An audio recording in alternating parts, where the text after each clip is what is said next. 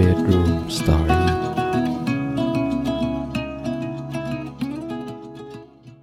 ไม่กี่วันที่ผ่านมาเนี่ยผมตกใจมากนะผมได้รับข่าวจากเพื่อนคนหนึ่งว่าพอดแคสต์ของเราเนี่ยได้ติดอันดับที่สองของประเทศนะครับใน Spotify Podcast Chart มันเป็นความฝันที่อยู่ในหัวเราอยู่ตลอดเวลาแล้วก็พอเรา achieve มันพอเราทำมันสำเร็จแล้วเนี่ยแน่นอนแหละว่าเราก็รู้สึกดีใจแน่นอนแหละก็เราก็รู้สึกขอบคุณตัวเองขอบคุณเพื่อนๆแต่มันก็มีอีกความรู้สึกหนึ่งเช่นกันที่เข้ามาในตัวเราแล้วมันทำให้เราตั้งคำถามกับตัวเองว่าความสำเร็จที่เราได้รับอ่ะมันเท่านี้เองเหรอวะ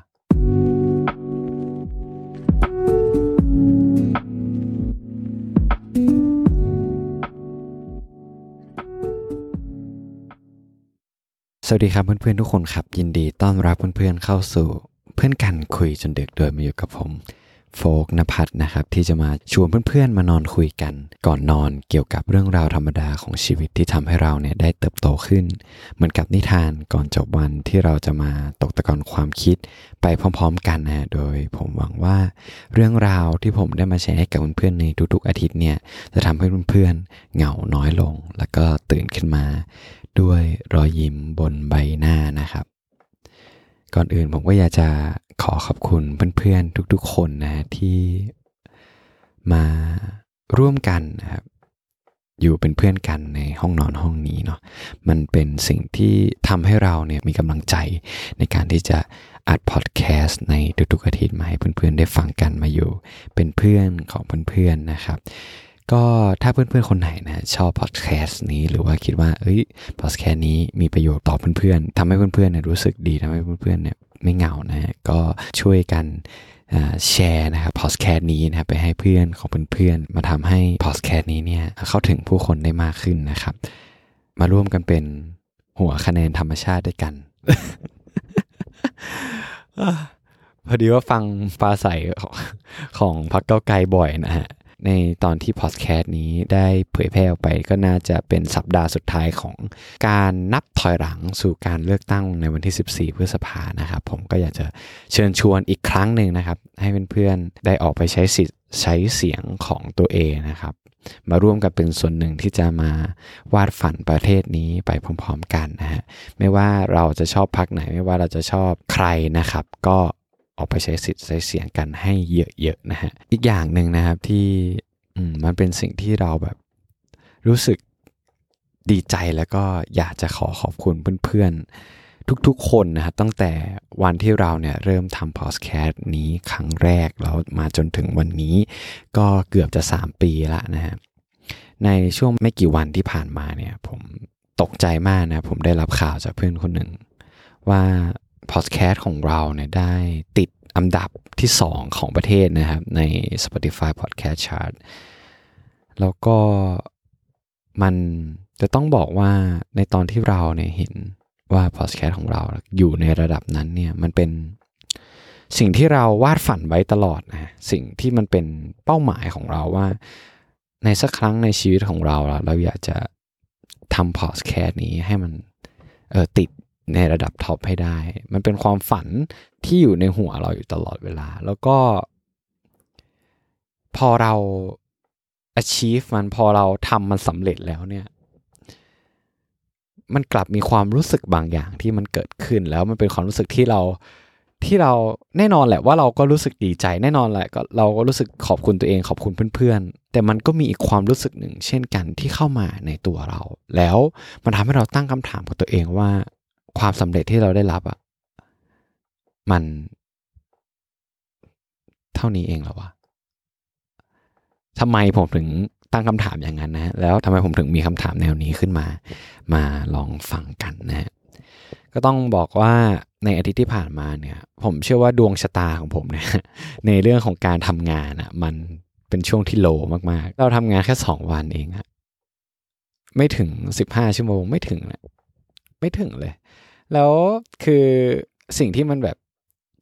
เศร้าซึมมากกว่านั้นก็คือว่าเพื่อนๆคนอื่นของเราเพื่อนๆที่แบบอยู่เป็น housemate อยู่ในบ้านเดียวกันอะไรเงี้ยเขาก็ได้งานทำกันทุกวันน่ะไอเราอ่ะกลับกลายเป็นคนเดียวที่แบบ ที่ไม่ได้ไปทำงานเลยแล้วเราแบบดำดิ่งลึกก็คือทำไมเราถึงไม่ได้ทำงานแล้วก็แบบมาดาวกับตัวเองนะแต่ว่ามันก็มีความรู้สึกลึกๆของเราก็บอกว่าเฮ้ยมันเป็นสิ่งที่มึงควบคุมไม่ได้นะว่ามันเป็นมันเป็นสิ่งที่ที่มึงก็ทำอะไรกับมันไม่ได้อะหรือว่ามันจะเป็นสิ่งหนึ่งที่มันเป็นสัญญาณจากสิ่งเหนือธรรมชาติที่มาบอกเราว่ามันถึงเวลาที่จะต้อง move on แล้วอะไรอย่างเงี้ยมันก็เกิดคำถามหลายๆอย่างมากขึ้นแล้วก็ในช่วงที่มันมีวันหยุดยาวเนี่ยเราก็เลยคิดว่าเอ้ยเราน่าจะออกจากบ้านของเราแล้วลองไปท่องเที่ยวคนเดียวมากขึ้นเหมือนกับเอ่อตอนที่แล้วที่เราบอกว่าเอ้ยเราสามารถสร้างแบบความทรงจำดีๆได้ด้วยตัวเราเองอะไรเงี้ยนะแล้วเราก็อืมอืมโอเคแล้วก็แพลนว่าเอ้ยเดี๋ยวเราไปไฮกิ้งคนเดียวดีกว่าเพราะว่าอีกวันนึงที่เราหยุดอ่ะเอออากาศมันดีก็คิดว่าเอ้ยมันน่าจะเป็นอะไรโมเมนต์ที่ดีเนาะอะไรเงี้ยแต่ด้วยความว่าเป็นเราอ่ะคืออย่างที่เราเคยเล่าเรื่องเกี่ยวกับเรื่องของการไปกินข้าวคนเดียวหรือว่าการที่แบบเราใช้ชีวิตคนเดียวเนี่ยเราเป็นคนที่ไม่ค่อยกล้าที่จะออกไปใช้ชีวิตคนเดียวมากเท่าไหร่นะทั้งในเรื่องของ social anxiety หรือว่าในเรื่องของการที่เราแบบไปเจอผู้คนใหม่ๆไปแบบปฏิสัมพันธ์หรือว่าไปในสถานที่ที่เราไม่คุ้นเคยอ่ะเราจะเป็นคนที่ที่มีความกลัวในเรื่องพวกนี้อยู่ตลอดเวลาซึ่งเราเข้าใจตัวเองดีแล้วเราก็รู้สึกว่ามันมันมันไม่หายไปไหนอ่ะเออแต่ว่าทั้งนี้ทั้งนั้นน่ะเราก็บอกกับตัวเองนะเว้ยว่าไอ้โฟกมึงก็เรียนรู้มาหลายๆเรื่องที่มึงเคยลองทำในอดีตแล้วอะทั้งการไปกินข้าวคนเดียวทั้งการไปออกกำลังกายคนเดียวทั้งทำอะไรคนเดียวอย่างเงี้ยเอาจริงแล้วสิ่งที่เรากลัวพอเราไปทำจริงอะมันไม่ใช่อย่างที่เราคิดเลยเออเราก็บอกกับตัวเองอย่างนี้แล้วก็พออีกวันรุ่งขึ้นมาเนี่ยด้วยความดาวของเรามั้งเราก็ตื่นสายเว้ยตื่นสายเสร็จไม่พอวันนั้นอะในตอนเช้าอะประมาณชั่วโมงแรกในตอนในตอนที่เราอยู่เตียงนอนอะไรเงี้ยแล้วปกติอะเราจะพยายามฟอร์สตัวเองว่าเราจะไม่เปิดโทรศัพท์เราจะไม่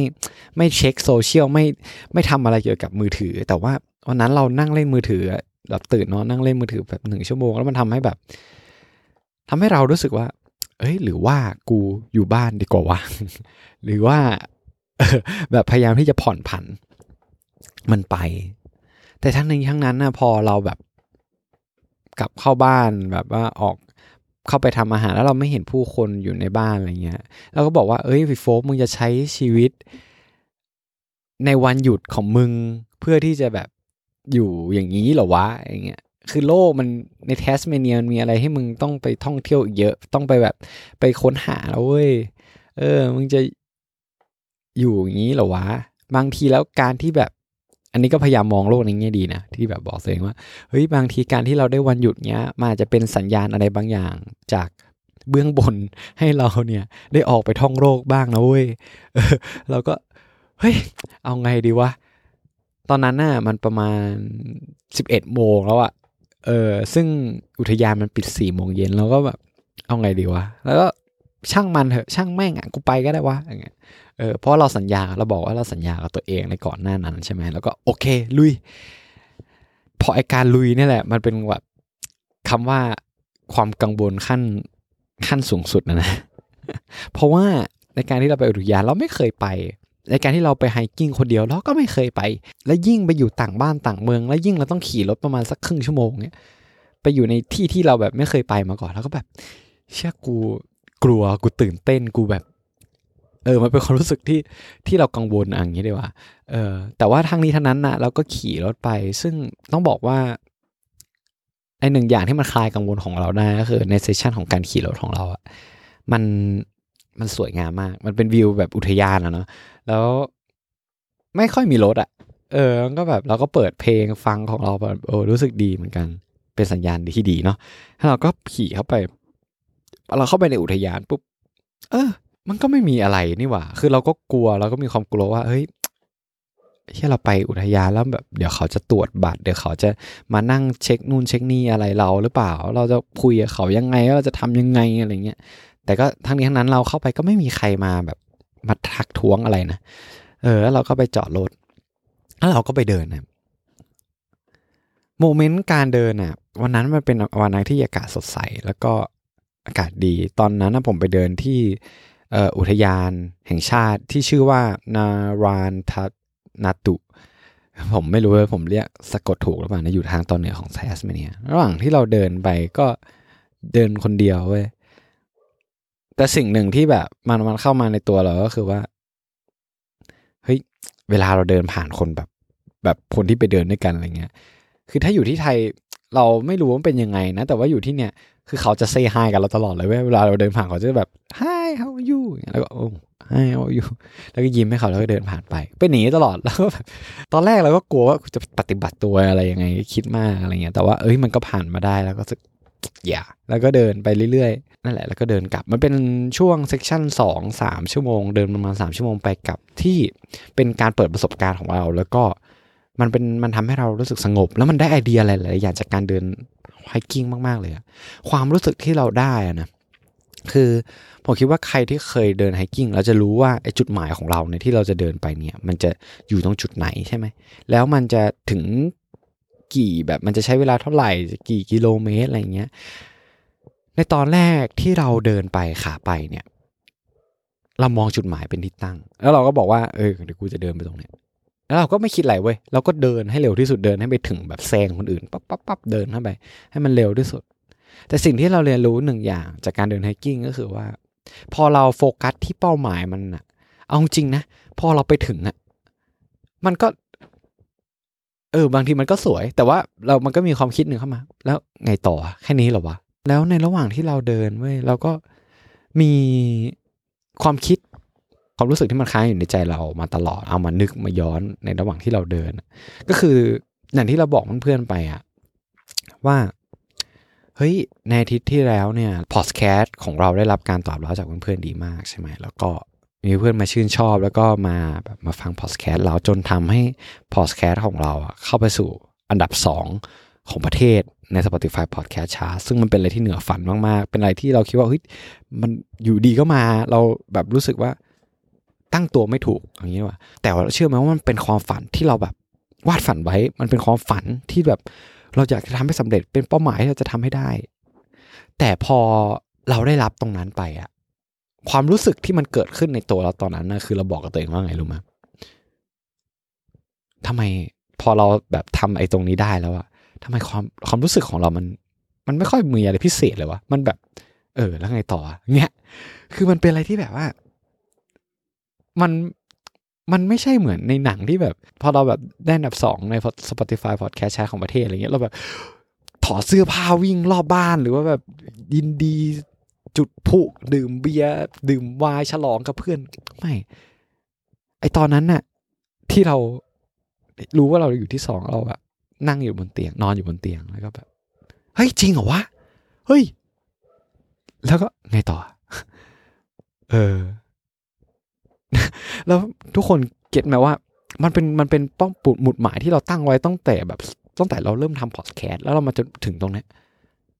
แล้วมันเป็นคำถามที่มันค้างอยู่ในใจเราตลอดเลยเว้ยในระหว่างที่เราเดินไฮกิ้งเออไอคำถามนี้มันก็เข้ามาแล้วในท้ายที่สุดอะเอาจริงแล้วอะทำไมเราถึงรู้สึกอย่างนั้นทำไมเราเราถึงมีคำคำพูดว่าแล้วไงต่อแล้วไงอะแล้วยังไงต่ออย่างเงี้ยคือมันเหมือนแบบว่ามันไม่จบไม่สิ้นอ่ะทุกคนคือเราพอเราสำเร็จตรงนี้ปุ๊บมันไม่ได้อยู่ตรงนั้นอ่ะมันไม่ได้หยุดตัวแค่ตรงนั้นอ่ะมันเหมือนว่าเราต้องคิดไปในอนาคตอีกว่าเอ้ยกูจะทำอย่างงู้นต่ออย่างนี้ต่ออย่างนั้นต่อแล้วเรามาคิดว่าเฮ้ยแล้วสมมติถ้าเรา achieve สิ่งนั้นน่ะไอสิ่งที่เราแบบอย่างงู้นอย่างนี้ต่อเงี้ยแล้วยังไงต่ออ่ะมันก็จะไปไปเรื่อยๆไงเราก็เรารู้สึกว่าถ้าเรามี mindset ของเราในการมองเป้าหมายว่ามันเป็นสิ่งที่เรา achieve อย่างเงี้ยมันก็จะไม่จบไม่สิ้นอย่างเงี้ยมันเราคิดว่ามันก็จะไม่สิ้นสุดอ่ะ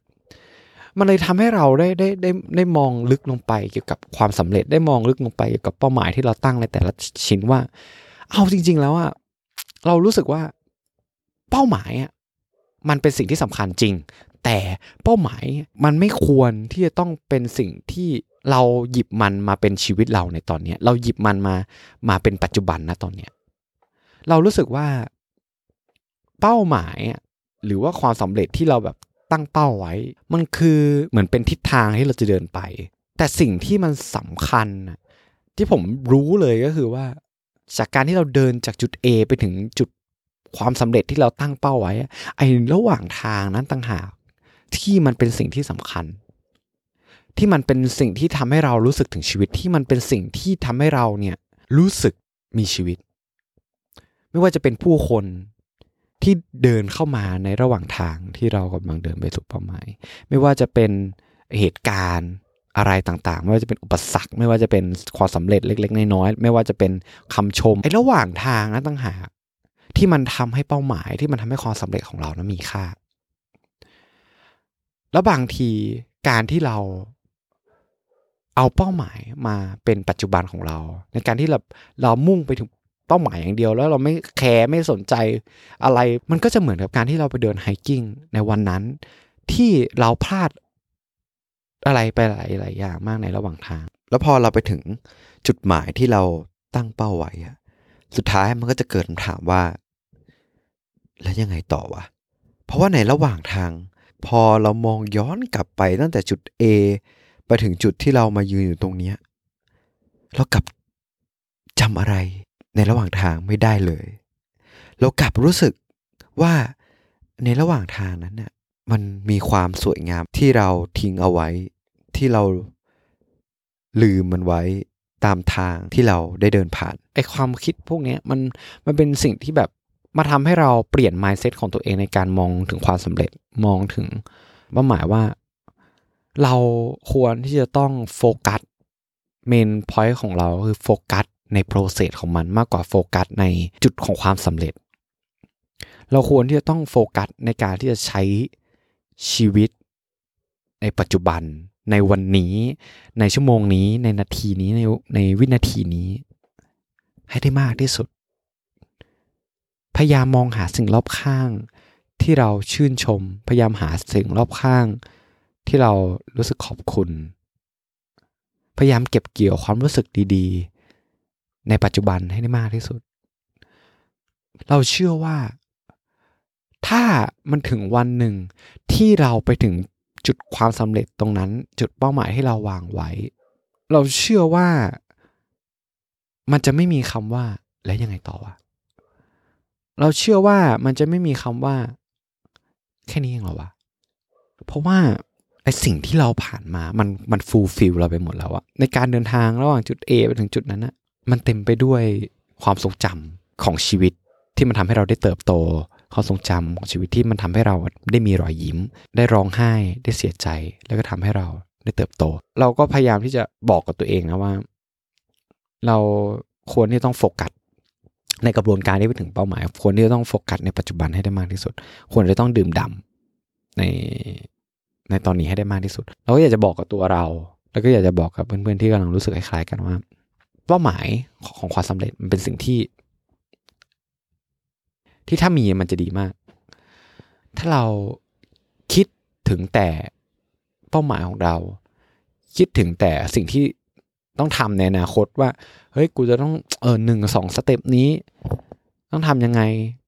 อย่างเช่นแบบการที่เราไปนั่งกินข้าวเพื่อนเราก็ต้องมานั่งคิดในหัวของเราเฮ้ยเดี๋ยวเดี๋ยวกูต้องกลับไปกูต้องทำหนึ่งสองเดี๋ยวกูเดี๋ยวอาทิตย์หน้ากูต้องเออต้องต้องโพสอันนี้นะต้องวางแผนต้องทำเรื่องนี้เรื่องนั้นนะแล้วบางทีมันทำให้เราหลงลืมรายละเอียดที่มันดีๆในในโมเมนต์ที่มันอยู่ตรงหน้าเราไปอะเราไม่อยากจะเป็นอย่างนั้นไงแล้วบอกว่าเราต้องควรที่ต้องโฟกัสที่ปัจจุบันพยายามมองหาสิ่งที่มันสวยงามในระหว่างทางที่เรากำลังเดินไปถึงเป้าหมายนั้นแล้วเราเชื่อว่าพอเราไปถึงจุดนั้นที่เราเป็นความสำเร็จของเราอะที่มันเป็นสิ่งที่เราตั้งหมุดหมายไว้อะผมเชื่อได้เลยว่าเราจะไม่มีสุญญากาศของความว่างเปล่าที่มันเกิดที่มันได้เกิดขึ้นกับผมเมื่อตอนที่แบบที่เราทำมันตรงนี้และนี่คือสิ่งที่เราอยากจะมาแบบมาแชร์ความรู้สึกนี้ให้กับเพื่อนๆแล้วก็มาแชร์สิ่งที่เราได้กลั่นกรองได้ได้เรียนรู้จากคำถามของความสำเร็จที่มันเกิดขึ้นกับเรานะครับก็เรื่องที่ผมอยากจะมาแชร์กับเพื่อนๆก็มีเพียงเท่านี้นะก็ถ้าเพื่อนๆคนไหนนะครับชอบนะครับแล้วก็คิดว่าตอนนี้มีประโยชน์กับเพื่อนๆนะก็อย่าลืมช่วยกันกดให้กำลังใจช่วยกันกดให้รีวิวให้ดาวนะครับใน Spotify Podcast หรือว่าใน Apple Podcast หรือจะให้ดีนะก็แชร์กับเพื่อนๆของเพื่อนๆของเพื่อนๆนะครับให้ พอดแคสต์เพื่อนกันคุยจนดึกของเราเนี่ยได้เข้าถึงผู้คนมากขึ้นนะครับแล้วถ้าเพื่อนๆคนไหนนะสนใจที่อยากจะมาคอนเนคกันสนใจที่อยากจะมาพูดคุยแลกเปลี่ยนความคิดเห็นซึ่งกันและกันนะผมได้สร้างกลุ่มที่ชื่อว่ากลุ่มเพื่อนรับฟังที่ที่ไม่ว่าจะเป็นผมหรือว่าเพื่อนๆที่กำลังฟังอยู่ที่มีปัญหาหรือว่าที่อยากจะมาแชร์ความรู้สึกอะไรก็ได้นะหรือว่าอยากจะมาทำความรู้จักกันเนี่ยก็สามารถที่จะเข้ามานะมาโพสต์มาพูดคุยกันได้นะครับผมก็แนบลิงก์ไว้นะครับที่ในตอนที่เพื่อนๆเพื่อนๆกำลังฟังอยู่หรือว่ากดทิปในพอดแคสต์ของเรานะฮะก็จะมีลิงก์ Facebook ที่เพื่อนๆเข้าไปแล้วก็เข้ามาร่วมจอยกันได้นะครับก็สำหรับอาทิตย์นี้นะครับผมโฟกนภัสต้องขอลาเพื่อนๆไปก่อนนะแล้วผมก็อยากจะขอให้อาทิตย์นี้นะครับผมเพื่อนๆนะเป็นอาทิตย์ที่ดีนะเป็นอาทิตย์ที่เพื่อนๆมีพลังนะครับในการที่จะทำงานในการเรียนในการใช้ชีวิตนะแล้วก็ขอให้พบเจอนะครับสิ่งดีๆในแต่ละวันในทุกๆวันด้วยนะครับก็อย่าลืมไปเลือกตั้งกันด้วยนะสำหรับคืนนี้นะครับผมโฟนภัทรต้องขอลาไปก่อนแล้วเรามาเจอกันใหม่ในอาทิตย์หน้าไว้เจอกันครับทุกคนบ๊ายบาย